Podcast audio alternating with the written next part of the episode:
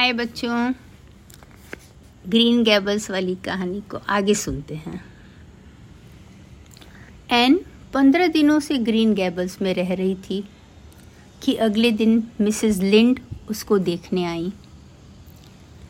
N इन पंद्रह दिनों में पूरा एवनली घूम चुकी थी। वहाँ के झरनों उड्स और खूबसूरत फूलों से लदी गलियों के पेड़ों से उसकी दोस्ती हो गई थी। एन घर आकर मैथ्यू और मरीला को अपने सारे नए पेड़ों और जगहों की खोज के बारे में खूब एक्साइटेड होकर बताती। मरीला को कभी कभी उसे चुप भी करना पड़ता था। मिसेस रैचल ने कहा, उन्हें अफसोस है कि मरीला को उस लड़की को रखना पड़ा। हालाँकि गलती से लड़की आ गई थी लड़के की बजाय। मरीला ने कहा, नहीं, मैथ्यू को वो बहुत अच्छी लगी और सच तो यह है कि मुझे भी वो अच्छी लगती है। हमारा घर एकदम अलग हो गया। बहुत रौनक आ गई है घर में। वो लड़की बहुत तेज है। लेकिन मिसेस रैचल को यह सुनकर खुशी नहीं हुई। मरीला ने कहा, आप एन से मिले और एन को आवाज़ दी। एन एन दौड़ती हुई आई। पर एक नए व्यक्ति को देखकर रुक गई। एन के बाल बाग में घूम कर आने से बिखरे हुए थे। उस विंसी ड्रेस में वो बिल्कुल अच्छी नहीं लग रही थी। मिसेस रैचल, जिन्हें किसी के प्रति सहानुभूति या संवेदना नहीं थी, बोल उठी, मेरे पास आओ बच्ची। मरीला, ये बहुत ज़्यादा दुबली है। कितने फ्रैकल्स हैं इसके चेहरे में और बाल गाजर जैसे। बच्चों, हमेशा ये ध्यान रखना कि अपनी बातों से किसी का दिल मत तोड़ना। कभी किसी के चेहरे, कद, बनावट और कपड़े को लेकर उसका मज़ाक नहीं बनाना। ये इंसानियत के विरुद्ध है बच्चों। चलो आगे की कहानी सुनते हैं। एन मिसेस रैचल के पास आई और कांपते हुए आवाज़ में बोली, मैं आपसे नफ़रत करती हूँ। मैं आपसे नफ़रत करती हूँ, मैं आपसे नफ़रत करती हूँ। आपने हिम्मत कैसे की मुझे दुबली और बदसूरत कहने का? आपने हिम्मत कैसे की मुझे फ्रैकल्ड और लाल सिर वाली बोलने का? आप बेहद अशिष्ट, अभद्र, निर्मम औरत हैं। अगर कोई आपसे कहे कि आप मोटी और भद्दी दिखती हैं और आप में कल्पना करने की शक्ति नहीं है, मैं चाहती हूँ आप मेरी बातों से दुखी हो। क्योंकि इतना दुख मुझे कभी किसी ने नहीं दिया। मिस्टर थॉमस ने भी नहीं। मैं आपको कभी माफ़ नहीं करूँगी। मिसेस रैचल बोल उठी, क्या? किसी ने इतनी छोटी बच्ची में इतना क्रोध देखा है? तब मरीला होश में आई और बोली, एन, अपने कमरे में जाओ और वहीं रहो जब तक मैं ना आऊँ। एन गुस्से से रोते हुए दौड़कर अपने कमरे में गई और ज़ोर से दरवाज़ा बंद करने की आवाज़ आई। मिसेस रैचल ने कहा, इसे बड़ा करना तुम्हारे लिए बड़ा काम रहेगा। मरीला बोल उठी, रैचल, आपको उसके बारे में इस तरह नहीं कहना चाहिए था। मिसेस रैचल आश्चर्यचकित हो गई। मतलब तुम सोचती हो उसका गुस्सा दिखाना वाजिब था?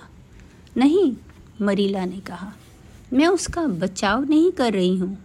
मैं इसके बारे में उससे बात करूँगी, पर हमें समझना चाहिए कि उसे कभी यह नहीं समझाया गया है कि क्या सही है, क्या गलत। मिसेस रैचल उठ खड़ी हुई। अच्छा अब मुझे सोच समझ कर बात करना पड़ेगा, क्योंकि किसी अनाथ बच्ची पता नहीं कहाँ से आई है, उसकी भावना को ठेस न पहुँचे। मैंने भी दस बच्चों को बड़ा किया है। इतना गुस्सा? तुम उसको बात करके क्या समझा पाओगी? पता नहीं। और वे चली गई। मरीला परेशान हो गई। उसे पता था मिसेस रैचल अपने बच्चों को बहुत मारती थी, पर वह ऐसा करने में विश्वास नहीं रखती। सज़ा यही होनी चाहिए कि एन को अपनी गलती का एहसास हो। मरीला जब एन के कमरे में पहुँची तो वह बिस्तर में पेट के बल सोई रो रही थी। मरीला ने कहा, एन एन ने जवाब नहीं दिया। मरीला ने थोड़ी सख्ती से कहा, एन, तुम बिस्तर से बाहर आओ और मुझे जो कहना है उसे ध्यान से सुनो। एन उठकर पास के चेयर पर बैठ गई। उसका चेहरा आंसुओं से भरा था। वह नीचे ज़मीन को देख रही थी। मरीला ने पूछा, क्या यह अच्छा व्यवहार है, एन? क्या तुमको शर्मिंदगी नहीं महसूस हो रही? एन ने अपनी सुरक्षा में कहा, उनको मुझे बदसूरत और लाल बाल वाली बुलाने का कोई अधिकार नहीं है। मरीला बोली, तुम्हें कोई अधिकार नहीं है इस तरह गुस्सा दिखाने का और इस तरह बातें करने का जैसा तुमने किया। मैं तुम्हारे कारण बहुत शर्मिंदा हूँ, बहुत ज़्यादा शर्मिंदा हूँ। मैं चाहती थी तुम मिसेस रैचल से अच्छा व्यवहार करो, बल्कि तुमने मुझे शर्मिंदा कर दिया। मुझे नहीं पता तुम्हें इतना गुस्सा होने की क्या ज़रूरत थी? जब मिसेस रैचल ने कहा, तुम लाल बाल वाली और घरेलू लड़की दिखती हो, तुम हमेशा खुद यही कहती हो। मैं कहती हूँ, वह अलग बात है, एन बोली। पर मिसेस रैचल का कहना मुझे अच्छा नहीं लगा। आप सोचती होंगी, मैं बहुत गुस्सैल हूँ, पर अचानक मुझे ऐसा लगा कि मेरा दम घुट जाएगा अगर मैं वो सब नहीं कहती। मरीला ने कहा तुमने अपना बहुत अच्छा प्रदर्शन किया। अब मिसेस रैचल जाकर सबको बताएँगी। ये बहुत ही शर्मनाक बात थी। एन की तुम अपना टेम्पर खो बैठी। आप सोचो, आपको कैसा लगेगा? अगर आपको कोई कहे कि आप बदसूरत और दुबली हो। मरीला को अचानक याद आया। उसकी एक भुआ दूसरी भुआ से कह रही थी मरीला कितने सांवले रंग की और घरेलू लड़की है। मरीला को बहुत साल तक वह अखरता रहा था। मरीला बोली मैं नहीं कहती कि मिसेस रैचल ने जो कहा वह ठीक था, पर इसलिए तुम्हें ऐसा व्यवहार करना पड़े, वह पूर्णतः गलत है।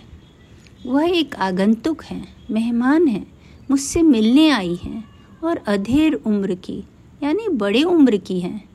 इन तीनों कारणों से तुम्हें उनका आदर करना था। तुम बहुत ही अशिष्टता से उनसे बात कर रही थी।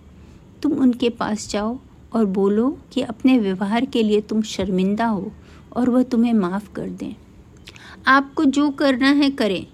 मुझे खाना न दे, कोठरी में बंद कर दें, पर मैं उनसे माफ़ी नहीं मांगूँगी। हम लोग एवनली में किसी को कोठरी में बंद नहीं करते। पर तुमसे, पर तुम उनसे माफ़ी ज़रूर मांगोगी। नहीं तो इसी कमरे में तब तक रहोगी। मुझे तो लगता भी नहीं है मैंने गलत किया। मुझे दुख है कि मैंने आपको दुखी किया, किंतु मुझे खुशी है कि मैंने वह सब मिसेस रैचल को कहा। मरीला ने कहा, सुबह तक तुम शायद बेहतर सोच पाओ। तुमने कहा था, तुम अच्छी लड़की बनने की कोशिश करोगी अगर तुम्हें ग्रीन गैबल्स में रहने दें। मैं सोचती हूँ आज शाम का तुम्हारा व्यवहार उसके अनुकूल न था। कहते हुए मरीला वहाँ से चली गई। उसका मन दुखी था और वह अपने आप से क्रोधित थी एन को सज़ा देने के कारण। और उसे एन की बातों से मिसेस रैचल के चेहरे की प्रतिक्रिया आद आने से हँसी आ रही थी। मरीला ने उस शाम को मैथ्यू को कुछ भी नहीं बताया। पर दूसरे दिन सुबह जब एन नीचे नहीं आई तो मरीला को मैथ्यू को सब कुछ बताना पड़ा। मैथ्यू की प्रतिक्रिया थी कि अच्छा हुआ, जो रैचल को उसने सुनाया, ज़रूरी था। मरीला ने कहा, मुझे आश्चर्य, तुम ऐसा सोचते हो? एन का व्यवहार निंदनीय था और तुम उसका पक्ष ले रहे हो? शायद अब ये कहोगे कि उसे सज़ा नहीं देनी चाहिए। मैथ्यू ने कहा, ऐसा नहीं है। उससे ज़्यादा कड़ाई न करना, याद रखना, उसे किसी ने सही गलत सिखाया ही नहीं है। तुम उसे कुछ खाने दोगी ना? मरीला बोल उठी, तुमने यह कब सुना कि लोगों को अच्छा व्यवहार सिखाने के लिए उन्हें भूखा रखा जाता है? मरीला हर एक खाने के समय एन के लिए खाना ऊपर ले जाती, पर एन शायद ही कुछ खाती। शाम को जब मरीला गाय धोने गई मैथ्यू चोरों जैसे मरीला से नज़र बचाकर घर में घुसा और दरवाजे पर दस्तक देकर एन के पास पहुँचा। एन खिड़की के पास कुर्सी में बैठी थी। उसे उदास देखकर मैथ्यू को बहुत दुख हुआ। उसने कहा, कैसी हो एन ठीक हूँ।